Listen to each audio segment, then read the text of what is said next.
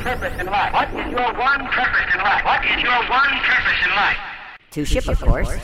Welcome to the holiday edition of The Ship Show, the podcast where we discuss build engineering, DevOps, release management, and everything in between. I'm your host, Paul Reed, SoberBuild and John Twitter, and it's SoberBuildEngineer.com, where I've actually started blogging again. I hadn't for a while. Who's with me tonight for this very special holiday episode and last episode of 2013? This is Sasha at Sasha_D on Twitter and BraddyRedhead.com. This is Seth at Cheese Plus on Twitter. This is Yusuf at both Central on Twitter. How is everyone's holiday season treating them? Is your shopping all done? Is there a holiday? Shopping? What? I haven't done any shopping. Dude, I've been in Portland for like 2 weeks. I don't even know what a holiday is. Well, for this last episode of 2013, we're going to do a year retrospective on what 2013 looked like and some of the trends in the space. We're also going to make some predictions about 2014. But of course, first up, as we always do, news and views. First up tonight, we have Stephen O'Grady's of RedMonk's yearly review of infrastructure as a service, pricing patterns and trends. I guess he does this every year and takes a look at the different cloud providers, Google, HP, Microsoft, Amazon, and does a bunch of analysis on that. Some really interesting graphs here, some really interesting data points, especially as more people are looking at cloud infrastructure as a service. There's actually a lot to go through here. I only had time to skim it. But did you guys see this? Yeah. What are they really saying here? That AWS is better for some and not everything? Yeah, well, the key takeaways, one of the big ones, which is kind of obvious, is that Amazon remains the standard by which everyone else is judged. But I think he points out a couple of things, that the pricing isn't, there's actually a lot of, I think, more competition in the space than we'd assume. There's a lot of coverage of actually what HP is doing, which is surprising, just all the things they're doing in the space. And then, of course, for if you didn't know much about Azure, which I don't, other than it exists, this gives you a little bit of data, so... Yeah, I don't know. I don't even know what the HP API looks like. Is there an API? Oh, I'm sure there is. It's probably OpenStack-ish. There's definitely a UI. I've used it before. Yeah, okay. Yeah. What I see here is that, well, it's expensive. Yeah, it is. But, it's for people who don't want to have their own stuff. So you pay for the convenience of not having your own stuff. Like, I pay more for somebody else to shovel my snow than it costs for me to shovel my snow. It's true. But then, of course, what's interesting about the paper, and of course you'll have to read, I'll have to read more about it, is it seems like certain cloud providers are better at certain things than others. They each have their own specialty. So some EBS is better or worse. The block storage is better or worse. So yeah, definitely worth a read, especially if you're looking into that in 2014. As a note to that, interesting article that hit Hacker News from Luke Chadwick. We had Luke on the show a few episodes ago talking about the RubyGems issues. Apparently, his AWS credentials got leaked through a GitHub commit, and then he was hit with a almost $3,500 Amazon bill because somebody found it and decided to mine Bitcoins. Crazy and creative use. That's rough. That's more common than you might think. Oh, I was surprised, but Anyway, his post has some interesting tips for what everyone should do. In fact, one of the big ones he said is enable billing alerts. I'm going to go do that on my own stuff because I have some personal use of AWS, and this would be a good idea. So he also talks about, checking GitHub to make sure that things aren't revealed there. It looks like interesting, Amazon actually sent him a mail saying that they detected his key on a repository. So Amazon actually notified him. Well, that's nice of them. It is. Yeah. Next up, we have an article that Yusuf pointed us to, claiming the database administrator is dead, and actually referring to, again, cloud-based services like RDS and providers of database as a service almost. Yusuf, tell us more. Yeah, I thought it was an interesting article, and I don't particularly agree with it, but I think that it's become a lot easier to manage your databases. There's a lot of database vendors out there that have better storage management and type tools and such, but to completely say that the DBA is dead, I think the DBA's role has become probably more refined, but the DBA is not dead. In the place that I work at, we have plenty of DBAs, and so the DBA is most certainly not dead, but their role has been whoever wrote this article lives in San Francisco, I'm sure. Why does that matter? I live in because it's the echo chamber. It's the echo chamber where everybody thinks that because everybody's using NoSQL in San Francisco or in one of the other startup hotbeds that all those things that we've been using for years are dead. But I have news for you. They aren't in the enterprise, and the enterprise is still where all the money is coming from for the most part. Yeah, but so this is not about NoSQL. He's talking about basically players like, I mean, he mentions Cloud, Clustrix, RDS, and Dynamo. These services that provide database as a service, so the capacity planning and all that kind of stuff you don't really have to do. I'm on. DBAs don't do capacity planning. SysAdmins do that. Please. Well, no. He was saying that core DBAs did capacity planning for the database, so they would say I need X machines, and I could see that. I mean, that's still like 10 minutes of their work a year. Sure. Please. So I guess I would say I actually agree with him in so much as I think there are. He was basically saying there has been such a push that the developer is king, quote unquote, that nothing can slow down developer agility. And so now having someone say, well, no, you should actually do it this way, or you have to hand your database queries off to somebody else and they'll design them for you, or your table schema stuff, like nobody cares about that anymore. They just want to make the developers as Dude, developers never cared about that anyway. I know. It can be evidenced by all of this SQL statements that are out loose in the wild. I agree with you. So my point is... It's only the developer knows SQL. So. Well, and this stuff, too. I don't think this actually means that it makes it easier to get data without making performance problems either. And, again, all of these services are things that people in the enterprise are not using in great numbers. Oracle will not die forever, many, many years, to my great sadness. Oh, did I say that out loud? But so I think his point is that, and I see this a lot with release engineers and build engineers, more things are moving to as a service. And so those roles, as they were originally envisioned, DBAs, build engineers, release engineers, they are going away, and they're being replaced by something, whether or not those roles are being subsumed into tools teams that provide X as a service, or they're being... Again, I don't think so in big companies. I think that, I mean, yeah, to a certain extent in smaller companies and more forward-thinking companies, but I give it another 20 years before the DBA is actually dead. Something that he actually writes in the article that I think is worth noting is that he doesn't say that it's dying as such. That's like totally his tagline, but he says that it's not dying. It's just the people who would be DBAs are now actually working for these service companies. So the people who, you know, they end up going to like the Amazons and such, and that's where they're applying their trade. Right, and they're being subsumed into tools teams. Right. Well, tools teams, but specifically from the vendors, from the providers of these services, not tools teams that would be local to the development team. These are cloud teams. So right, but I mean, I think that's how it will play itself out in the enterprise. Sure, yeah. Is that? I just think that the end of the article, he actually totally acknowledges that these roles are moving. Now, he's not like, it's all changed overnight. He's just kind of describing the trend of people moving towards services. I've seen this with dealing with folks a lot of the times with clients that I'm dealing with in my day-to-day who are looking for anything that they can just offload. These are small teams, even inside of large enterprises. So at least I do see it changing from. Well, and that's X is dead is always a good link bait. So it's true. It'll be interesting to see. I was going to say that I don't think this is any different than large, database vendors that are always coming out with new features that say stuff like, well, now you don't have to worry about expanding your table spaces or your underlying database storage manager. There's automatic stuff that does it for you. So, yeah. Next up, I just wanted to give a shout-out to SysAdvent. They're doing their yearly Advent calendar that they do during the holidays. I was actually day number 3 a couple weeks ago, and I only call it out because I wrote an article about Git, everyone who thinks I hate Git. But yeah, there's speaking of X is dead, sysadmins certainly aren't dead. There's a whole series of posts on various topics, and they'll be going through December 25th, Chris Weber and the crowd over at Puppet Labs have been putting this together this year. So go read up on your favorite sysadmin topic of choice. And finally, this evening, we have an article by Jeff Keecher, who he basically got a 27-year-old Mac Plus and got it to connect to the web.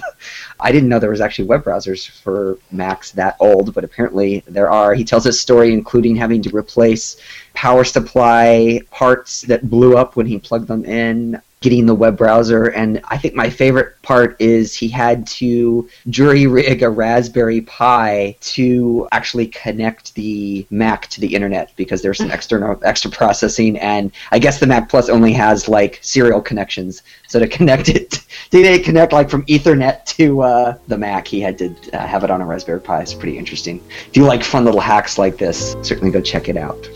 Next up, 2013 review and 2014 what's in store, at least as the Ship Show crew sees it.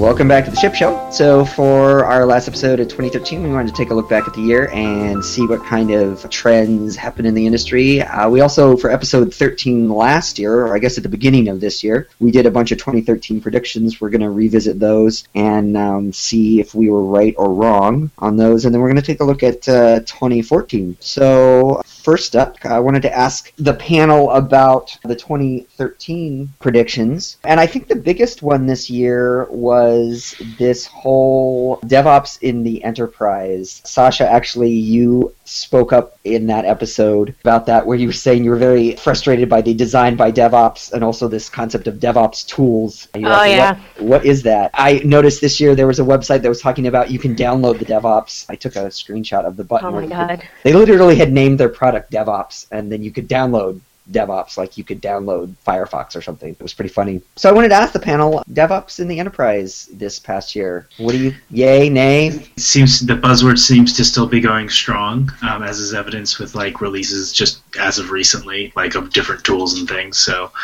I think it's still definitely a thing. It certainly is a thing for somebody. I've given up. I've tried to get like every last little bit of DevOps off my LinkedIn profile and everything else because I just don't want anything to do with the word anymore.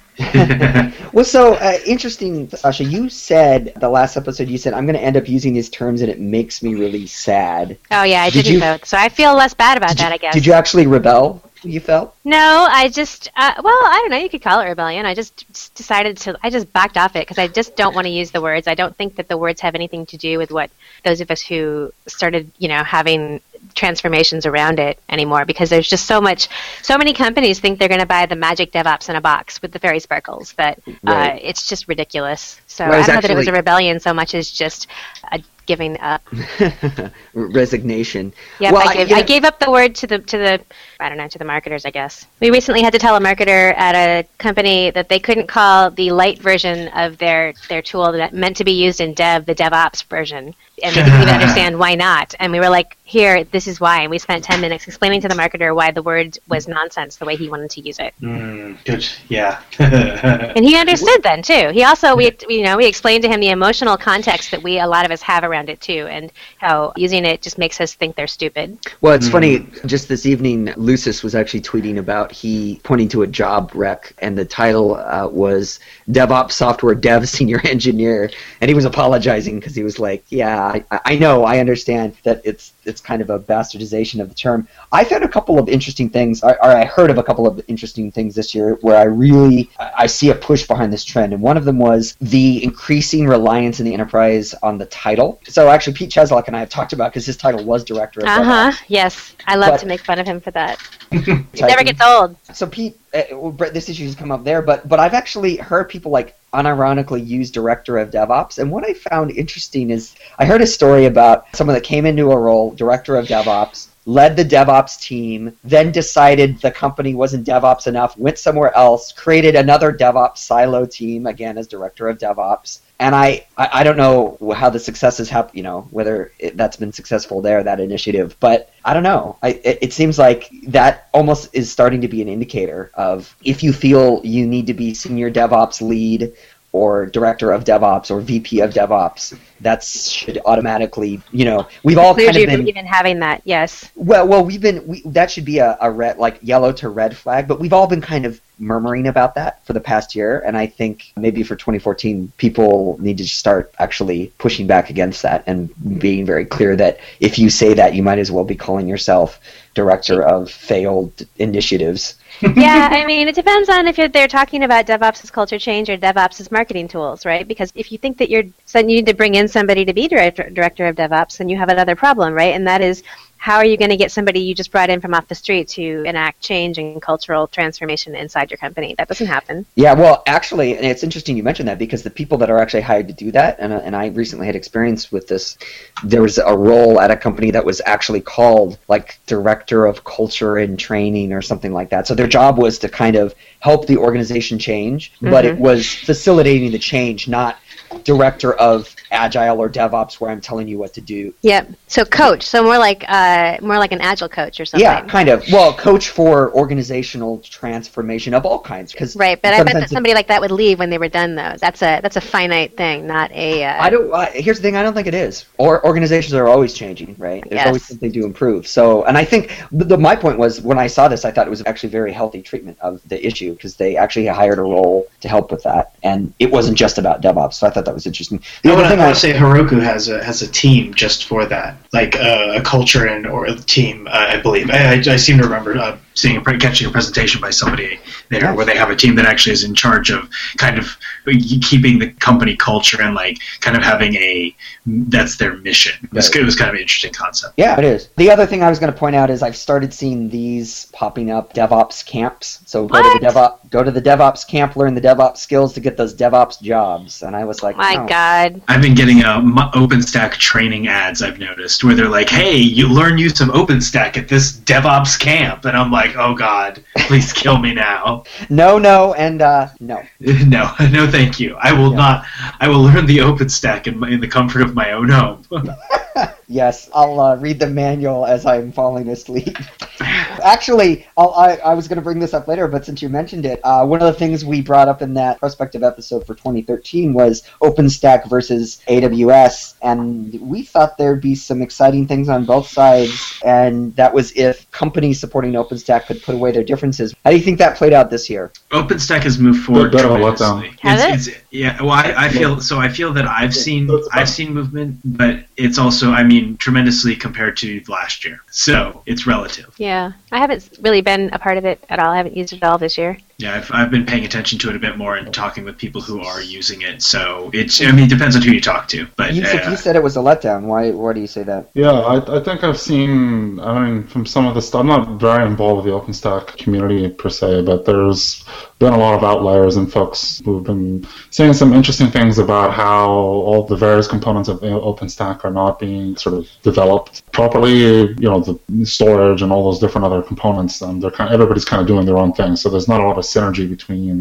and I don't know, maybe that's just a software engineering problem, but yeah, and I thought that there'd be a lot more companies kind of openly adopting OpenStack, and I didn't see a lot of that. There are definitely a lot of people using it, at least from my side. I've seen a decent amount of enterprise adoption, not a lot of people talking about using it outside of the kind of folks who are pushing it, so you're like your Rackspaces and your HPs, which are actively dogfooding it. Because Rackspace actually uses OpenStack and helps develop it. So there's certainly movement, but I haven't seen as many new adopters this year. I think everyone who's already had it is still using it. There's been a lot of good movement, but there are a lot of moving pieces in OpenStack, and it's still I would say it's complex and complicated to get going. So it still has a few hurdles in terms of just like, people can't just spin it up like AWS. Granted, no one's actually managing AWS but Amazon. Well, so the quote actually from the episode earlier this year was, if they can put away their differences, OpenStack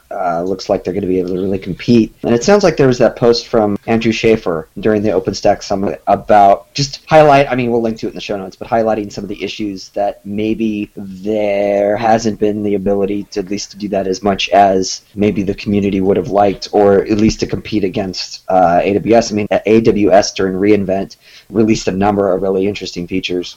There hasn't been really the rally to arms, I feel, that kind of would be necessary to kind of put a dent in the armor of AWS. Quick question for 2014. Do you think that OpenStack will start to fragment if the community can't pull it together? That Rackspace might say, well, it's all open source and we need to move faster? I think 2014 will actually be a very good year for OpenStack, at least from what I've seen. I think there's going to be a lot of initiatives coming together and a lot of making it nicer to use. So I have high hopes for next year, but I know why people might not have faith. All right, well, we're going to hold you to that, Seth. I'll be cautiously optimistic about it. So the next big area up we talked about was security in the cloud. You brought that up, Yusuf. And then also I actually brought up kind of separately, but it's kind of related to big encryption wake-up, and I was actually really talking about certificate authorities and SSH key handling. Seems like we pretty much nailed that one. There were a number of articles we covered. There's an issue with DigitalOcean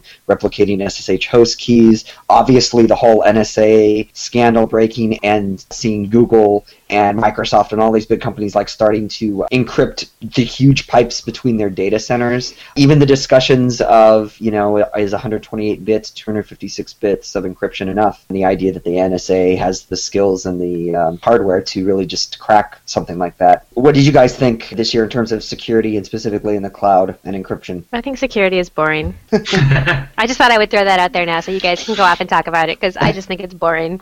I think it can be boring, but I think it's, I don't know, I feel like it's a very important component of what a lot of people are working on.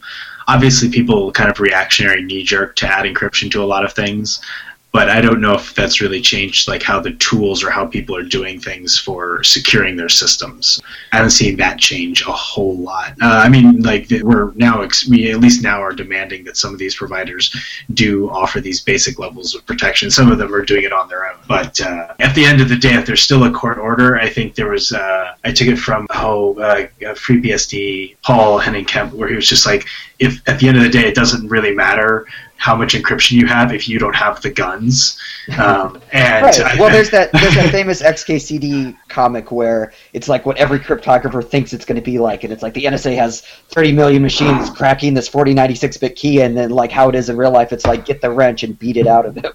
Yeah, that's the password out of it, right? Yeah, he made a good. He's like all the encryption in the world is kind of worthless if you're not the one on the right side of the gun. Right. And so yeah, I kind of feel like it's great. Like I'm glad it's getting better from some of these providers' ends, but don't expect any data to be private if you're not running all of your own services. Right. Yusuf, you brought security in the cloud up as the topic for 2013. What are your thoughts on it? Yeah, I mean, I think obviously with all the NSA stuff going on, I think a lot of people are going to be starting to rethink about what it means to store their data in the cloud, what crypto means to them, that type of thing. But beyond sort of pseudo privacy or however you want to call it, I think people are going to start to think about, okay, well, how can I secure my data from, when I say prying eyes, I mean people other than the NSA or whoever, commercially based prying eyes. So I think there's going to be more emphasis on that, maybe some potential solutions from some cloud providers that come out with, you know, different solutions instead. Because I think what I've seen today is just more of a bolt-on, like, oh, just wrap SSL around it or, you know, tunnel this traffic through like an open VPN tunnel or whatever. And I think there's going to be some more interesting sort of solutions around that coming. Yeah, it'll be interesting to see in 2014. There's been a big push. I'll see if I can dig up the article, but at the IETF to start building, HTTP 2.0 is supposed to be encrypted by default. Just kind of re-architecting the internet at a very fundamental level. It'll be interesting. I don't think that will change in 2014, but it'll be interesting to see if it gets any traction and if HTTP 2.0, for instance, actually is encrypted by default. So looking forward to 2014, what are our predictions for the next year? Seth, you and I were talking about this just beforehand. Containers have sort of come of age. Well, Linux containers have come of age. Yeah, Linux containers have come of age. Yeah. For Ubuntu. Yeah. Well, it's Linux containers for Ubuntu. Well, they have also CoreOS as well via Docker. And everyone seems to be buying into this. I mean, granted, if you've been a Solaris fan or FreeBSD fan for longer than a few minutes, you've known this for... Those people are banging their heads against the desk. Yeah, it's cool, though. Like 20, yeah, it's okay, but it's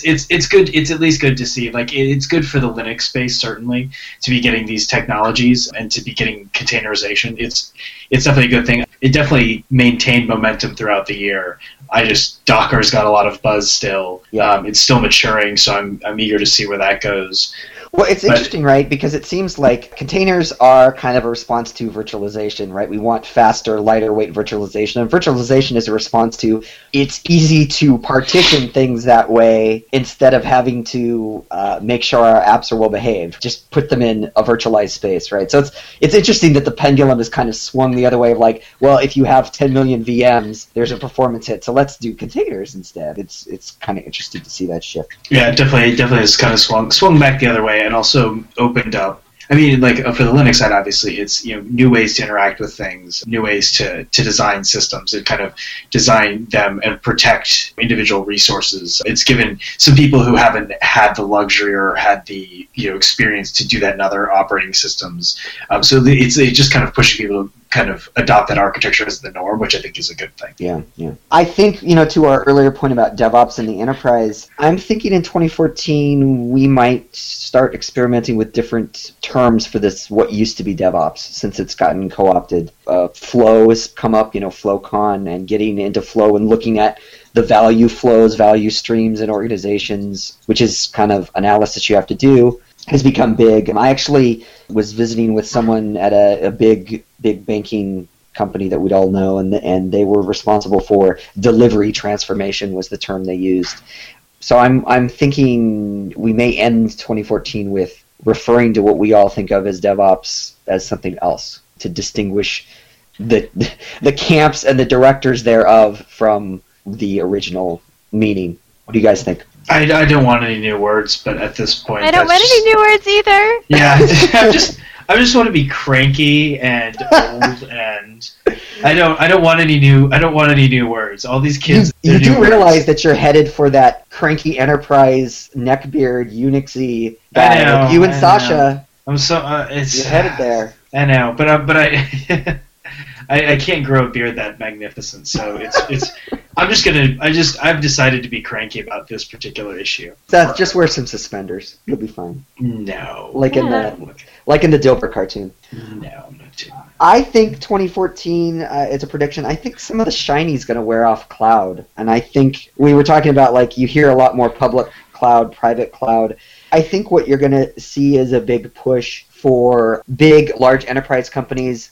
They call it private cloud now, but I think you're going to see a push towards not so much the technology, cloud or not cloud, but the way that they run IT.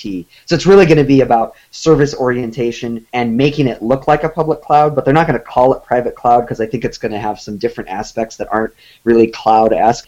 I think that we may have reached peak cloud in 2013, and that doesn't mean that things are not, that Amazon won't exist at the end of 2014, but I think the buzz around it, people are realizing, even in the stuff we talked about, news and views, people are realizing what it's good for. They're realizing the size of organizations it's good for. They're realizing the types of people it absolves you of having to hire because they've solved that problem for you. But I think their body of work of failures in the cloud space is large enough now that people can really do compare contrast. And when you do that, then it's harder to believe all the marketing shiny. Mm-hmm. Yes, that was the best confirmation. Well, I'm amused. No one's going to argue with me on that. Yeah, I don't have the energy to. It's one of those. The cloud. Sorry. Yeah, I don't think it's going to lose any shiny. I think it's going to continue to be the default. It's going to be where people are going. I think some people are learning. That's where the magic lessons. DevOps is. It's true. Yeah. How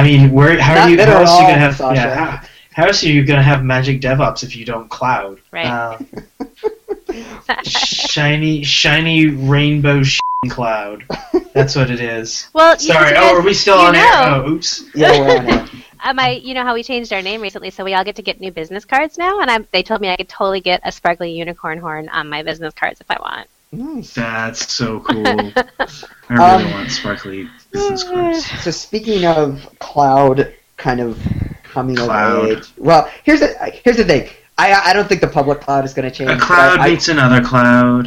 I think private cloud is going to be – I think that term's going to go away, and I think how that gets implemented is going to kind of fundamentally change because I think enterprises will actually go try to do it, and they will do it, and I think they'll even be successful at it, but they're not going to call it private cloud because it's going to be custom to whatever their business is and what they're doing. So, Yusuf, you brought up configuration management, and you thought that there would be a little more fragmentation in 2014. Yeah, I think there's going to be a lot more folks kind of sticking with specific tools, Chef, Ansible. There's already kind of those types of camps. You got the Chef, Puppet, CF Engine, and the Ansible, Salt Stack, build your own type camps. And I think that those are going to be further defined in 2014. You're going to have more people who say, no, we like the Salt Stack Ansible way of doing things, or no, we like the Chef, Puppet, CF Engine way of doing things. Do you think any of that will be driven by markets and the money to be made? What? Well, what I mean, when there's a lot of money to be made, then people can start to decide which tribe they want to join to go after the way that it is trying to acquire part of the market. So you kind of saw this, like, I mean, I'm trying to come up with a really good example, but this is not a very good one, but I'm thinking of like the Unix market when it fragmented, right? There was sort of this, hey, Unix is good, let's use Unix, and you had like a couple of vendors, and then it fragmented into like 7 or 8 vendors, and then there was like, let's get people on our specific version of whatever. So do you think the fragmentation is just an aesthetic, it's going to be an aesthetic thing, or do you think it'll be driven by market forces? I don't know that I can actually comment on any of this because I work for one of the tool teams. So yeah, I think it may be partially driven by market forces, but I think even more so just the people who are going to be using these types of tools, it's just going to depend on the type of background, and when I say background, I mean your technical background, and also how you believe configuration management should be done. But yeah, so a little bit of both. Okay. I do want to point out that if the world expects us all to fight, though, in the back end, that I had beers with the Puppet guys last week, and we're not going to fight. We just agreed that we were going to have beers and let the rest of the world fight for us. Yes, often those fights happen with the salespeople and the kind of the front-end marketing part. And so I'm not saying it'll be on the back end, but you do have people, the Ansible guy is very opinionated. So I could see certain communities just saying, well, Chef, Puppet, and CF Engine, they all suck. Do it the Ansible way, which could be an economic argument, really, fundamentally. But it'll be interesting to see how that plays itself out. Speaking of that, I wanted one of my predictions. I think Amazon via AWS will start to cannibalize some of the startups in the space related to cloud stuff, similar to what Microsoft did back in the 90s, where they start to either acquire and build that into the Amazon platform, or they start just doing offerings that are built in that cut into the market for others. So we already saw this with EDA and their announcement of being able to do stuff that Netflix already had a project for. Now, that was open source, right? So, but that kind of monitoring, interaction with the team like PagerDuty does, it'll be interesting to see if they start to venture into that space. Mm-hmm. Yeah, on that particular note, I think I definitely agree with them, and I think AWS, or Amazon rather, they came out with a whole suite of interesting products this year, and they're probably going to be looking at some of the, startups out there that can integrate with their existing platforms. So yeah, it'll be a ripe market for acquisitions and that type of stuff. Yeah, it'll be interesting to see if they do go the acquisition route or if they build it themselves. I wonder, because I guess it depends on the thing, whether they think they can build it cheaper.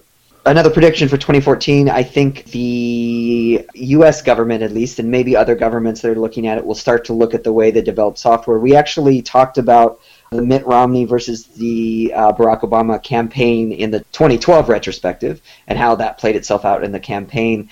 And I wanted to mention it because we all know we talked about the healthcare.gov thing. That's been a big issue. We talked about it last episode. So I think the government has realized the rest of the world is moving to doing it differently, and we've seen the British government has DevOps and what it is and defined in their government operations manual, so it certainly can be done. I think Gareth Rushgrove actually put that in there and worked with that. So I think with the healthcare.gov debacle, I think more organizations are going to be on the side of we don't actually want that much press, bad negative press, and they may be looking at baby steps they can take in 2014 to help with that. The U.S. government? Yeah. I think you're completely wrong. Really? Yep. I don't think that the government is going to change anything that they're doing, ever. I don't know that they'll get to changes, but I think I think somebody who has a career in... God, we should commission a study on DevOps and get the results in 5 years and then talk about it. Sorry, well, I don't have any faith in the government at all to change anything like that. Well, though, here's the thing. I think there's an incredible incentive for somebody who has been there and their career is public service, and they don't want to be on the news for whatever.gov, the next one. Mm-hmm. And they may be looking at ways. It's not, we want to be cutting edge, whatever. It's more, we want to avoid a call from the president yelling at us or the call from the secretary of whatever yelling at us. Do I think anything's going to change in 1 year? No. I think it's brought the issue up to people that probably never thought about it before because of the healthcare.gov thing.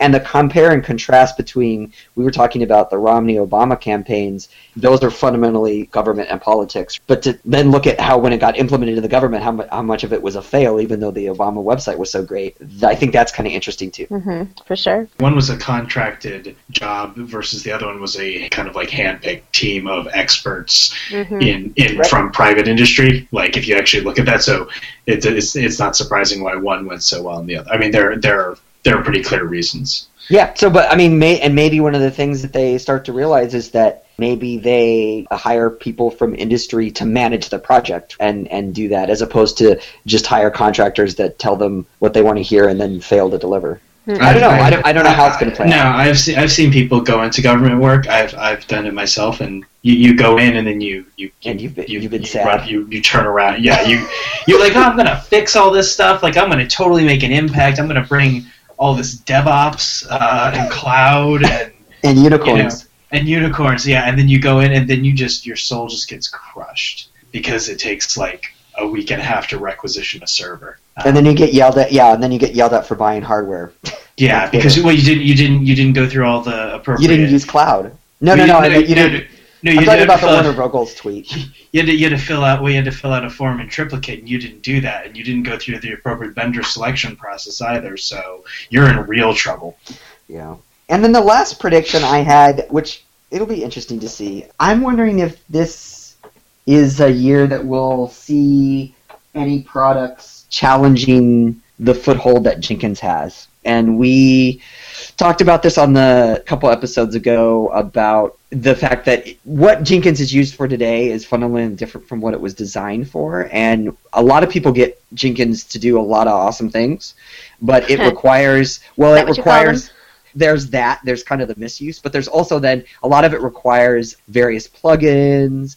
And I didn't realize, somebody was pointing out, and I went and sort of looked into it, the whole, basically Jenkins, their claim was Jenkins is insecure because the way they update the slaves is not via any HTTPS or anything, and they just download a Java file and run it. And so it would be easy to spoof.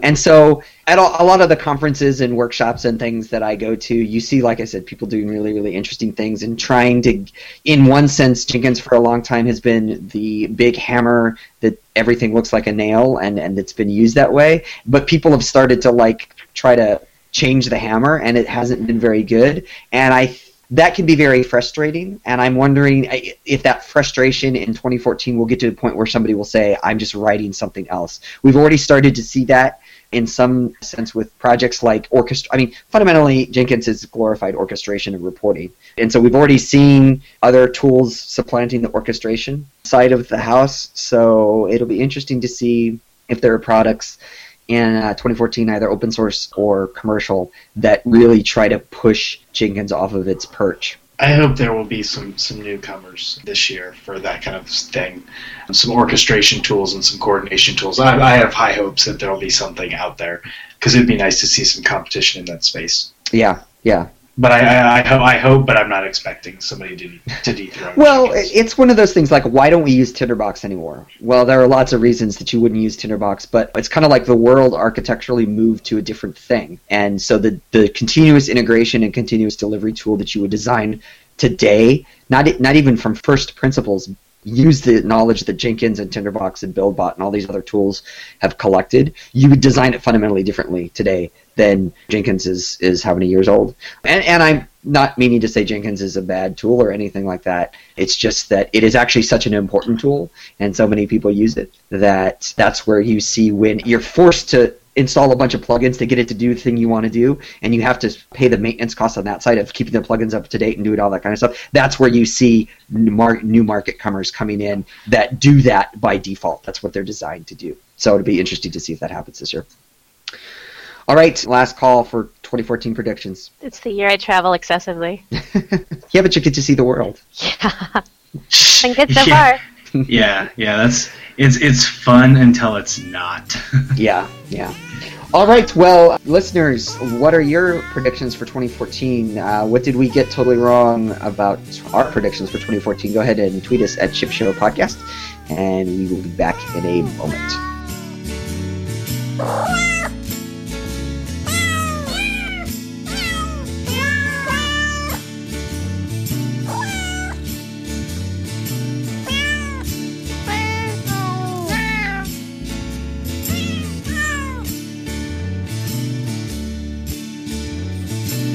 Welcome back to the Ship Show. So for our last segment of 2013, we thought we would get into the holiday spirit and do a little bit of what we did last year with Twas the Night Before 1.0. So this year we have the 12 Days of DevOps. So on the first day of DevOps, my manager gave to me continuous delivery.